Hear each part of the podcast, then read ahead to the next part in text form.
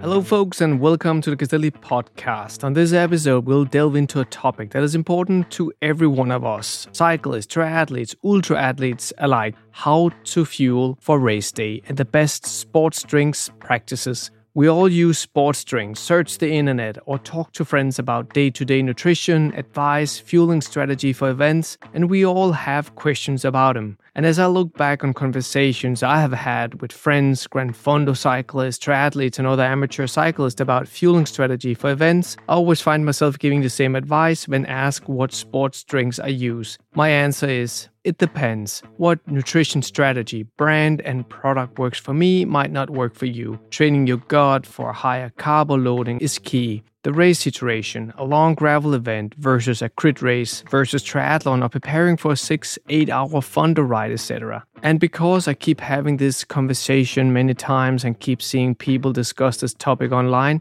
I thought it would be a great topic of conversation for the Castelli Show where we look into the marginal gains that can make you a better overall cyclist.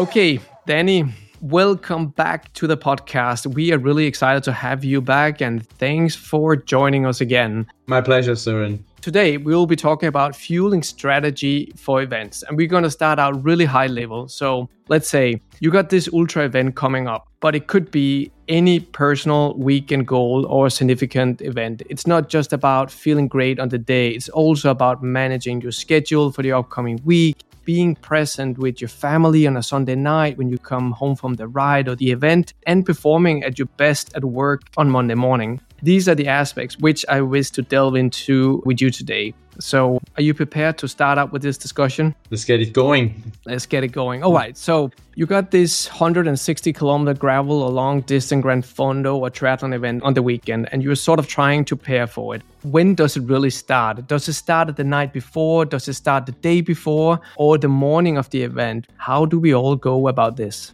Well, generally, it starts much earlier than the night before or the, the breakfast before the gun goes off. I normally tell my athletes to practice what they want as race nutrition way before in training because there's this quote uh, failing to plan means planning to fail and that goes mainly for nutritional stuff so if, if we kind of want to approach from from a high level let's say that every event that goes longer than two hours requires a decent carbo loading. With carbo loading, we mean to maximize our glycogen stores, and that is achieved when you consume between 8 and 12 grams of carbohydrates per kilogram body weight. That's a huge amount, and that's definitely that not fun amount. to eat. Um, these amounts are normally only kind of pro riders accustomed to because obviously they do this year in year out during grand tours. But as as an amateur rider you're not used to consume so many carbs.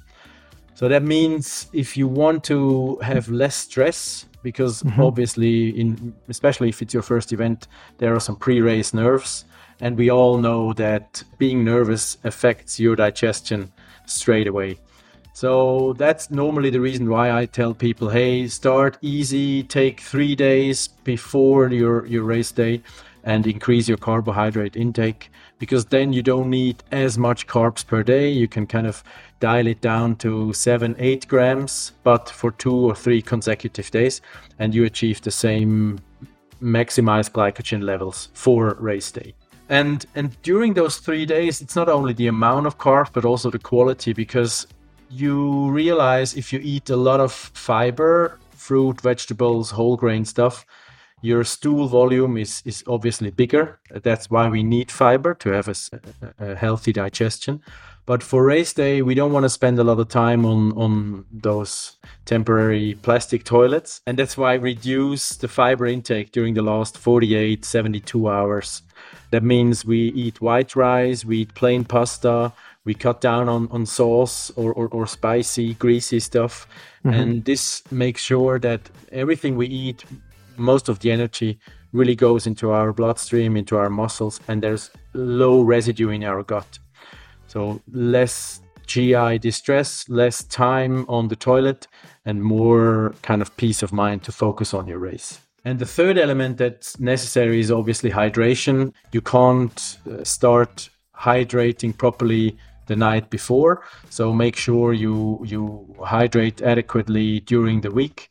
And a good indicator for that is if your urine has a, a, clear color. It's not fully transparent or colorless, but it has kind of a light yellowish color, and and you can go for a wee five six times a day. So then you you know that you're drinking plenty. This is this also the way to go loading up on protein?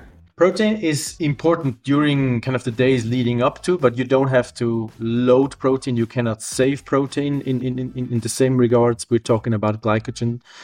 But during the last kind of 12 hours, so let's say if your event is on Sunday, uh, starting Saturday around noon, you cut back on protein so that your appetite is is kind of fully allocated to carbohydrates and you don't have this immediate protein requirement. Right. You can have some protein also with your pre-race breakfast, very light one, very little one, so to have a, an even blood sugar curve. But the protein ha- has kind of been done during the, the days and weeks leading up to it. So we're talking about uh, someone here who is going to do his or her first long distance event. Maybe there is also already a personal goal. But you know, let's just say just finish the race, but then it's more towards the six to eight hour long event. Is there a strategy which you also could recommend for people to kind of putting down a nutritional practice? Maybe try out different products that, that are on the markets, eating the amounts per hour that are going to work for you on race day, depending on the event, and other tips that you could share with us here? So typically for such long events, you never managed to completely refill the energy you spend on the bike, no matter how hard or, or, or how high your, your race pace is. So the energy consumption is always higher than you can refuel. And that's why we aim for as high as possible carbohydrate supply meaning okay. between 90 and, and 120 grams per hour because that's I mean, a lot that that's a lot and it also takes and that's something we're probably touching on later it yeah. takes a special carbohydrate blend in your sports product whether it's a drink whether it's a gel to be able to absorb these high amounts and right. and we can see and that's not recent research, the first studies came out in, in the 2000s, we can see that the athletes that are eating more, that always have better finishing times. No matter whether you're kind of mid of the pack or, or up front, the carbohydrate supply always brings you faster uh, into uh, across the finish line. And and more even more so than with carbo loading so the, the, the, stuff you do uh, before the race even starts race day nutrition needs practicing and it's probably not i practice my gut we always talk about training the gut and that's not that you kind of prepare your your gut lining or, or the membrane in your gut to to work better but it's it's it's a matter of uh, making habit to eat regularly to know that i have chosen the right product that i have no issues in, in, in stomaching under load and and also to to just have the awareness when when everything around me goes crazy that i have to eat regularly because the some mistakes that we often see, especially with, with new athletes, is about an hour or one and a half hour into the race, they realize I haven't drank enough or I haven't even started eating energy. And that's a gap that you cannot compensate down the line. Right. And and so I always say practice in the last eight to ten weeks leading up to, to an A race. Try to find the amount of carbohydrates you can digest under load and that's in key sessions where you have a similar effort in terms of watts or, or, or duration or, or, if it's a triathlon also your run pace. And then make sure once you dialed in this amount also be sure to, to know which products you can use to manage to arrive at these amounts. Right. and make sure that you know what products are available from from the organizer of the race. So in the aid stations or or these gravel buffets that you have uh, and and if nothing is there that you can fully trust, then obviously I need to develop the logistics to carry enough energy with me. And and mostly we arrive at especially when we talk about sports drinks, that I carry powder with me because you don't want to carry a lot of liquids because there's nothing more heavy than carry water with me around and, and the weight slows you down. That's what we discussed last time, right? You're right about that. And then again, it's probably easier if you're on a longer distance bike ride or road ride or gravel ride where you also can have your, your bike bags on the bike with your with your powders and, yeah. and, and gels and more. But what again if you're in a triathlon or an Ironman? Well, triathlon is not so bad because I mean, even if we talk uh, about the longest kind of standardized distance, we talk Ironman distance racing. Right. Obviously, in during the swim, you don't eat anything. You swallow probably a bit of ocean water, or hmm. not. It's better not to, otherwise yeah. you, you have an upset stomach. Right. Been there, done that. Check. uh, and then on the bike, kind of the state of the art approach now is that most of the athletes have one bike bottle that they have some form of concentrate. So either a super high concentrated drink, so probably let's say 600 milliliters of water, and then all the carbs you would eat during those 180 kilometers. That makes almost I mean, it's it's almost like a big gel, if you mm-hmm. so to speak and this is something you you take small sips from it and you only dilute it with water. And water is is, is available at every aid station. And then you you can dial it down perfectly because there's plenty of water uh, in most races. And you're not relying on on the product that is available from from the organizer. And you have your tailored mix at, uh, on the bike. So the bike is basically simple and if we talk modern racing, where all the triathletes are so aero optimized that they even have a water bottle between their chests, so as an aero fairing when they are in their their aero position on the bike. Yeah. They even have kind of additional storage for that. So storage yeah. and, and nutrition on the bike is, is no issue. And then on the run, that's basically something you need to train because we have mechanical impact. So also the gut and and your stomach is, is, is getting beaten up during the run. And also you're probably four five six hours into your race day. So the body is not not completely fresh. And then you're you're kind of mentally fatigued. So it's harder to stick to your rhythm. I take a gel every 20 minutes or so. And also you're your stomach gets a bit susceptible in, in, in, reacting to all those refined carbohydrate products that you've consumed before. And I normally try to solve that. That starting the bike ride, I had one or two bars, like solid food, on, mm-hmm. on oat basis because oats uh, contain a, a, fiber that is kind of soothing the stomach and the gut, and that really helped me to avoid diarrhea or cramping or bloating. So that was yeah. that was a huge plus for me. That's a good tip. Yeah. No, that was a that was a good one. I wasn't even aware of that. So that's definitely one for the list here. So okay, Dan. Now we touched it already a few times. Um, sports drinks and yep. carbohydrate. So let's just jump straight into sports drinks because I think it's a topic we can sit here and talk for the next one or two hours about. But let's let's type to to just uh, I'm not saying keep it high level. I think we should dive into to the specifics when it's necessary, but still keeping it up a more like easy understanding uh, level. So yes, okay. So I will kind of say everything we need to know about sports drinks. And this is coming from me also with many years of experience, just like yourself, riding my bike also on elite level. When it comes to choosing sports drinks, I think the debate today is even hot and heavier than it was when I was racing on elite level 20 years ago.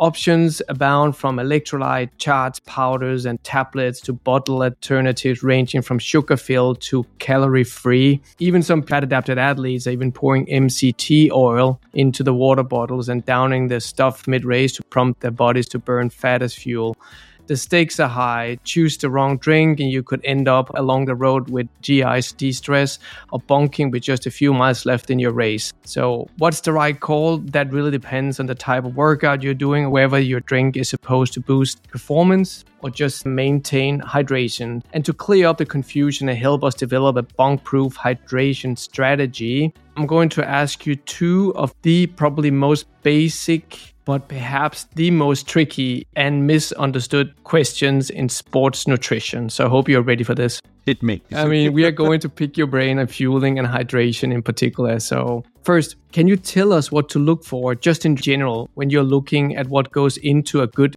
sports drink meant to be used during exercise? Because I know there are also sports drinks that are designed to be used outside of exercise, but we can talk about that later. There are three things that are interesting uh, when we talk about sports drinks. So basically, it's it's hydration, so water, it's energy, carbohydrates, and I would say carbohydrates only. I'm not a big fan of sports drinks that contain amino acids or other stuff because it mm-hmm. only increases the risks of, of absorption issues or, or, or, GI distress. And the third things, the third thing is electrolytes. And the supplement industry or the sports food industry has a tendency of brilliant marketing, but also a bit of over complicating things because it sells very well. And for certain topics, that's necessary because it is complex. But there's a good work around sports drinks that really keep it simple, and only then it's it's accessible for for the everyday athlete. So basically, you can differentiate between shorter or longer efforts, whether it's training or racing. And if you're riding your bike, running, whatever, it's not not so depending on on the sports you do. But if mm-hmm. you have an exercise duration of less than two hours, the recommended carbohydrate supply is 30 to 60 grams per hour depending on the intensity you do. 30 to 60 grams per hour is an amount where you can use simple sugar. So buy a syrup, the cheapest one in your supermarket. In in wintertime, make tea, herbal tea, put sugar hmm. in it, put honey in it. That that's that's plenty. That that helps you to reach these amounts. If we increase duration and or intensity, as I said before, we aim for a carbohydrate supply of 90 to even 120 grams per hour. And our gut can only absorb about 60 grams of simple sugar, meaning glucose uh, or, or, or a combination of, of glucose and sucrose, which is combination, uh, which is kind of the, the simple household sugar. And if we go beyond that, so beyond the 60 grams, we need to bring in different carb sources. So either starches, we see in sports drink potato starch, rice starch, corn starch, along with glucose, and then also a certain part of fructose. And in the ideal ratio, we arrive at 120 grams that are emptied in the right time and at the right amount. So, so that's how you succeed in, in drinking as much energy. And these are the state of the art drinks today. Mm-hmm. And that's basically it. Oh, that's that's all the magic when we, when you talk about modern sports drinks. There are certain brands that talk about the manufacturing process of certain carb ingredients that they, they have tinkered with the nature of the starch. So it's kind of a resistant starch or they they kind of enveloped the carbohydrate into uh, a substance that should make it easier to digest it's only bells and whistles. Basically, it comes down to the right ratio of glucose, fructose, and some starch, and and uh, being accustomed to it. Right. So, so that's kind of the the energy thing, and, and you can differentiate between the shorter trainings and the longer trainings. I am a comfortable person, a lazy person. I don't want to have three different drinks, so I always use the one where I can I could absorb 120 grams. Yeah. And then lastly, we talk about electrolytes. And obviously, we sweat when we exercise, and everybody tasted that our sweat is salty. Salt is sodium chloride, so it contains of sodium and chloride, two at- atoms. And the main electrolyte that we use is sodium. And the sodium is the only thing we have to replace during sports. So we don't need magnesium, we don't need potassium. Yes, we do in our everyday life, but not in a sports drink. Right. And and the sodium in the sports drinks have not necessarily the main task to replace the sodium we lost in the sweat because we have huge sodium stores in our body. It it mainly functions as a co-pilot to carbohydrate being absorbed in the gut because that's a, a sodium dependent absorption.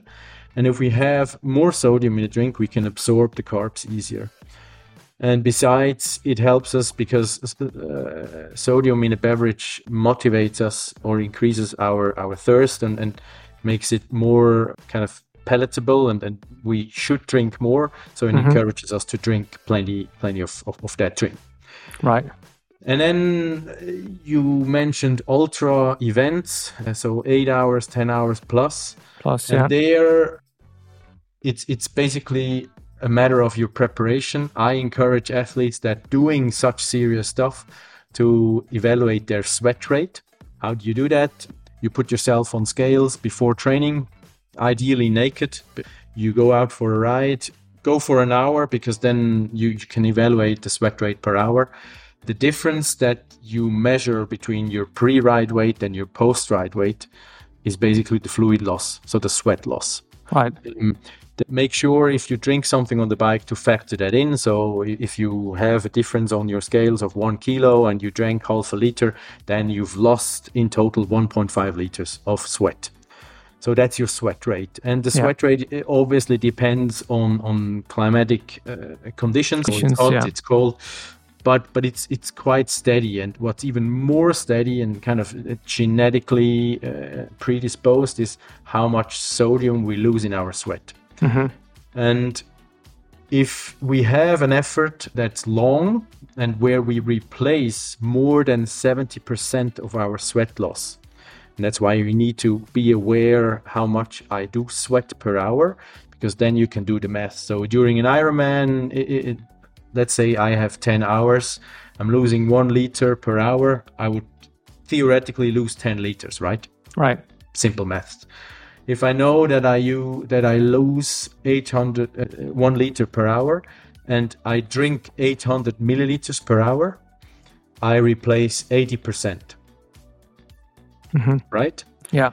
And if if I replace more than 70%, I have a dilution factor where I potentially need additional sodium. So the sodium in my drink might not be enough and that's when I need additional sodium. So the salt tablets that are popped, especially by triathletes like like uh, sugar candy, mm-hmm. normally they are not necessary because there are very little occasions where you replace more than seventy percent.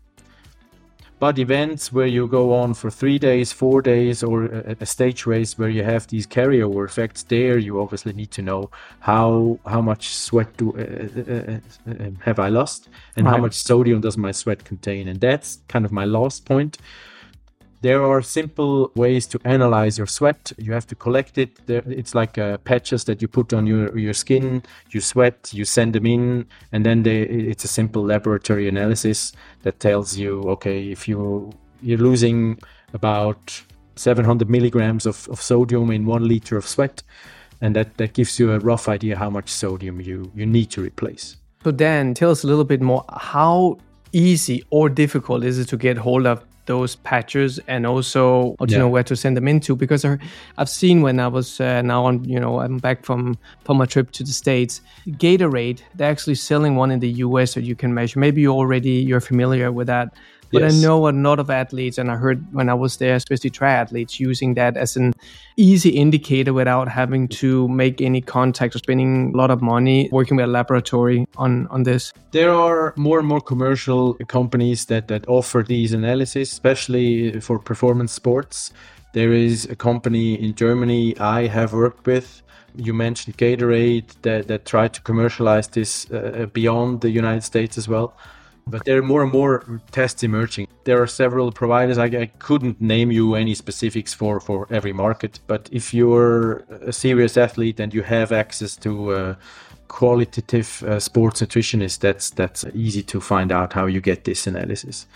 Correct. But there is a tendency of over analyzing things just because we can, and I normally do this only with athletes that that show symptoms of, of potential sodium deficiencies, so that sodium could be a problem, and, and that take part in, in regular races that are as long and that have uh, that take place in, in extreme climates where you sweat a lot, where, where where it's hard to replace sodium. Never done the test myself, uh, so I don't really know. I can only measure, and also when when you're out there riding a Gran Fondo or another bike race, and you see the guy in front of you in summertime, you just see those big, heavy salt marks on, on his yeah. shorts, and you're thinking, oh man, this guy, he would definitely need to fill up on sodium sometime soon and, and hydrate himself. But is that actually true? That's just the you see that that person, that athlete, is just losing that more amount of salt than than other people. Yes, I mean having these these salt marks or, edges on your bibs or on your jersey is, is a good indicator. We talk triathletes, it's almost impossible to discern is it salt from my ocean swim because obviously I, I've been with my race suit in the water as well. Yeah. Uh, especially if, if you're racing in Hawaii, you're actually full of salt and, and that's also a factor for chafing. So if, if the salt water from the sea dries out, your crotch looks not nice after a race. No. So, so make no. sure to rinse it out. But that's a good indicator. And those athletes mostly are aware of, of they need salt and, and they find out that their stomach is upset. And symptoms that show you it, it, could be a sodium problem is if you feel like I'm drinking too much, but the, the water doesn't leave my stomach. It kind of sits there. Sits there, yeah. I'm thirsty, but it doesn't go anywhere. So that's yeah, a good indicator. Yeah and then as i said if if you feel you have the same feeling for for your carbohydrate supply if you feel like i'm eating but it's it's kind of not the spark is not here that could show that you're a bit low on sodium. On sodium yeah. One thing you can also do especially when you're racing in hotter environments is that you kind of preload with a heavy sodium drink. So uh, it's kind of a sodium loading you take uh, six grams of, of salt so not just sodium six grams of salt. Yeah. And and you you put that six grams per liter is that sorry uh, that to, to, to make it full. And you drink of, of this solution 10 milliliters per kilo body weight. So if we have a 70 kilo athlete he or she would drink 700 milliliters of that saline solution uh, mm-hmm. an hour 90 minutes before the race and it makes sure you can retain more water. So you know, you don't have to go to the toilet right away by stomaching such an amount of, of liquid. But because it contains more sodium, you kind of preload, front load your body with water and, and dehydration starts later down down the road, down your race. Down the race, yeah. Mm-hmm. Yeah. Dani, uh, before jumping on to my next next question, uh, when you mentioned the you know key ingredients that we want in a sports drink, you kind of steered away from sodium mm-hmm. bicarbonate. I'm pretty sure there's also a good reason for that. Maybe you can just point that out. Bicarbonate is substance is a buffer. A buffer. Maybe you remember your your basic chemistry in school. Buffer is the antagonist of an acid an acid. Mm-hmm. So uh, yeah, especially in in very glycolytic sports, so we have a high lactate build rate. We need buffer to to keep the lactate in check. Our body has enough buffer to make sure that we're not kind of falling over into a coma and that the, the acidity doesn't rise uh, or skyrocket with uh, too fast. But if if we want to excel in sports, we always try to push the boundaries and, and go for the marginal gains. So the idea was if you increase the buffer in my body by taking sodium bicarbonate, I have a later acid buildup Okay. Works perfectly fine, is well researched.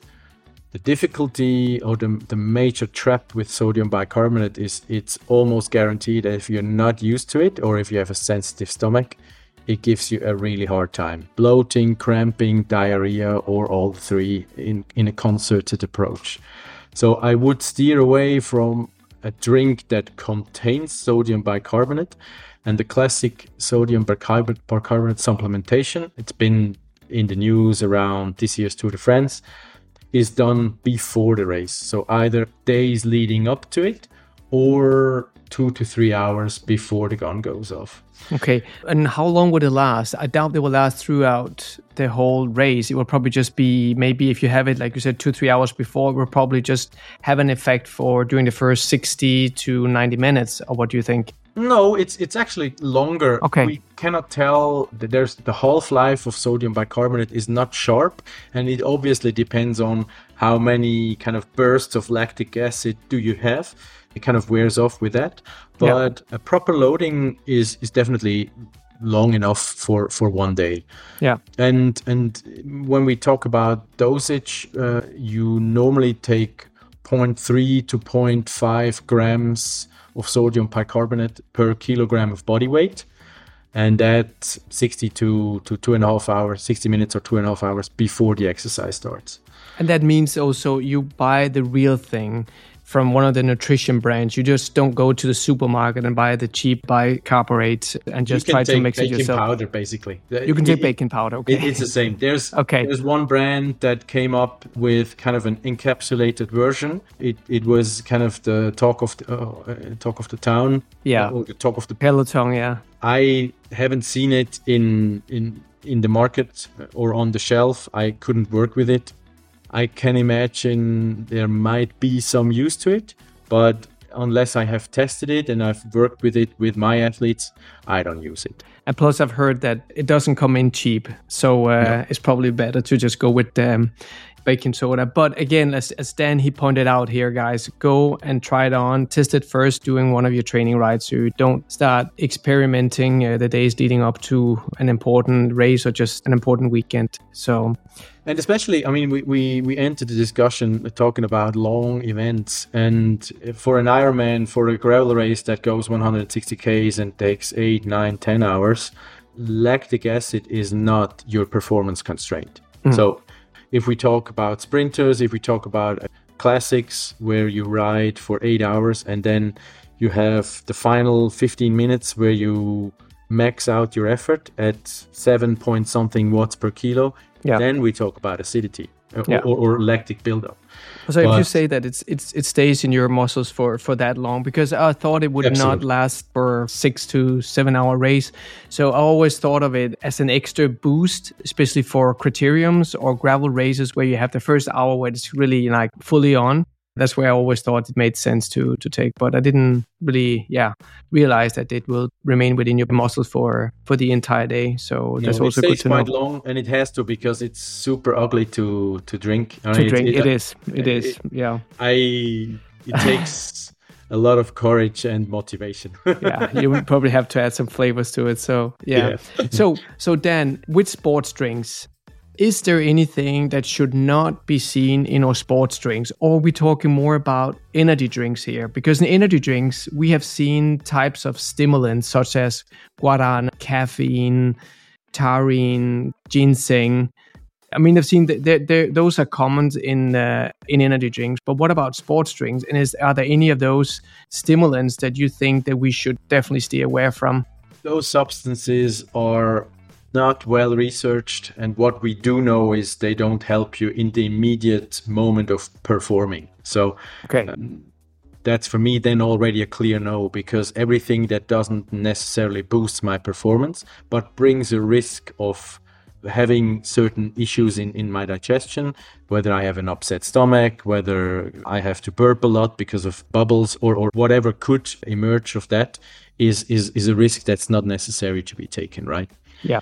And caffeine is obviously something that boosts your performance, but we can take caffeine easier than drinking a, an energy drink during a race. Mm-hmm. Uh, most often we have artificial flavors, artificial sweeteners, and all these things bring, as I said, a certain risk of, of an upset stomach. And that's why I would keep it with, with a simple and proven solution. Um, the modern sports drinks are mostly quite low in acidity because you don't want to upset your stomach with a lot of acid. They have much less flavors than, let's say, 10 or 20 years ago mm-hmm. because there's a certain risk of flavor fatigue. Flavor fatigue is when you you you know that like in a training camp where you drink liters of, of the same drink every day yeah after three days you're really fed up with it and once you start being fed up with the drink you will not drink enough. Uh, so we need to f- address flavor fatigue. We Good can point. do that in, in having a, a, flavorless drinking powder yeah. or having two different flavors and, and mix and match uh, to our preference. And then so much of the, of the kind of functional ingredients that are marketed in, in being good for your brain or or your hormones or whatnot you, you read in, in, in, those energy drinks is is not proven at any point. And that's no. why I would say steer away from it. Yeah. There are certain situations, like uh, I had an athlete that took part in a Trans Pyrenees race. That's roughly 2,000 kilometers twice across the, the Pyrenees range uh, on a road bike. And you had to, so it's, it's, it's uh, self supporting. So basically, the Pyrenees don't have a, a, gas station with a convenience store every 10 k's. So you need to make sure that you know how to address your energy needs. And if a Coca-Cola or a Red Bull is the only can you can buy in a lonely village, then obviously this is the best solution. But right. if we have a choice, I would not recommend going for an energy drink. That makes sense. What uh, if you look at the composition of that drink? If it has also too many, as you mentioned that also on the, earlier podcast we did on day-to-day nutrition. You know, if there are too many ingredients written on the back, then you probably should steer away from it. It's probably a red flag, isn't it? Yes. You know? I mean, it has a tendency, yes, and yes and also in a, in a sports drink that we use on the bike uh, during exercise we don't need any vitamins. We don't need magnesium potassium uh, or what kind of fancy ingredients. All we need is water sugar and electrolytes. So can you mix and match different carbohydrate sports drinks or powder brands I mean, can I put in some moderate carb from one brand and mix it with another scoop of super high carb drink mix of another brand, or drop in an electrolyte tablet or something like that? Is that a big no go for you? Normally, you can do that if it goes together well and it's not kind of a, a weird taste. There could be, let's say, if, if, you mix two products and on a scale from one to 10, each product gives you a, a three on a risk scale of gastrointestinal distress yeah. And if you combine two threes, you probably end up at a, at a five, not necessarily at a six. So make sure you combine the right things. But but it, it could work out well. And as I said, if if you do these calculations on what's my sweat rate, what if you know how much sodium you lose and you realize I need a drink that contains more salt, you can easily add just table salt to a, yeah. a, perfectly balanced drink that you you know you cope with it. That's that's no issue, and and that's basically the way we do it for for certain situations. Right, right. Yeah, so that, that's a really good point uh, with the especially with the how many milligrams of sodium you would need per hour. Um, but and that of course you have to test on a warm hot summer day and mild temperatures for the full season. So you know how much you're to need but i think especially during summertime it'll be important to test that. But then also kind of to wrap up this whole you know how many grams of carb you need. We know that the calories you would need per hour is a personal thing an individual thing so we got the 30 to 60 grams of carb per hour. And I think here we're talking about the workout between 90 minutes and two hours.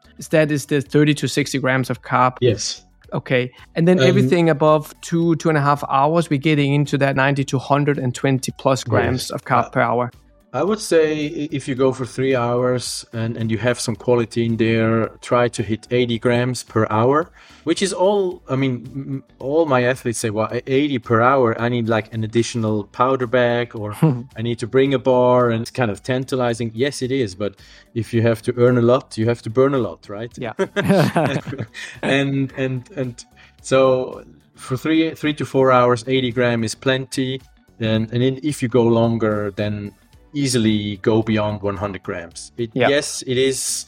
You have to plan, you have to bring stuff along or buy on, the road, but it's definitely worth it because you realize your energy is so much more steady uh, towards the end of the ride. You have no issues with bonking, you recover much better. Your overall feeling is better. You don't get home and you're in complete zombie state, like dizzy and and, right. and, and and angry or hangry.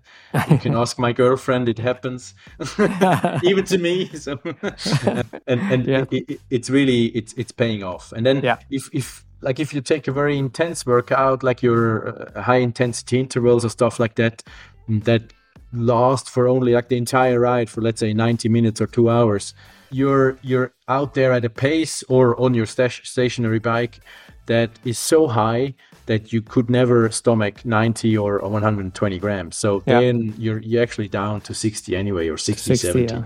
yeah. So, but also then the carbohydrate intake that you need per hour, what would the percentage be on a normal long distance event between the liquid and the solid food intake? That's a very personal ratio. I personally say the, the higher the intensity, the, the more liquid your calories have to come in because you get tired of chewing. Uh, If you don't chew well, you don't digest well, and then it takes longer until the energy is in your system. And and so for a race day, I would normally say the lion's share always is drinks and gel. And I can tell you, after a good career in endurance sports, you're not a big gel fan anymore. no.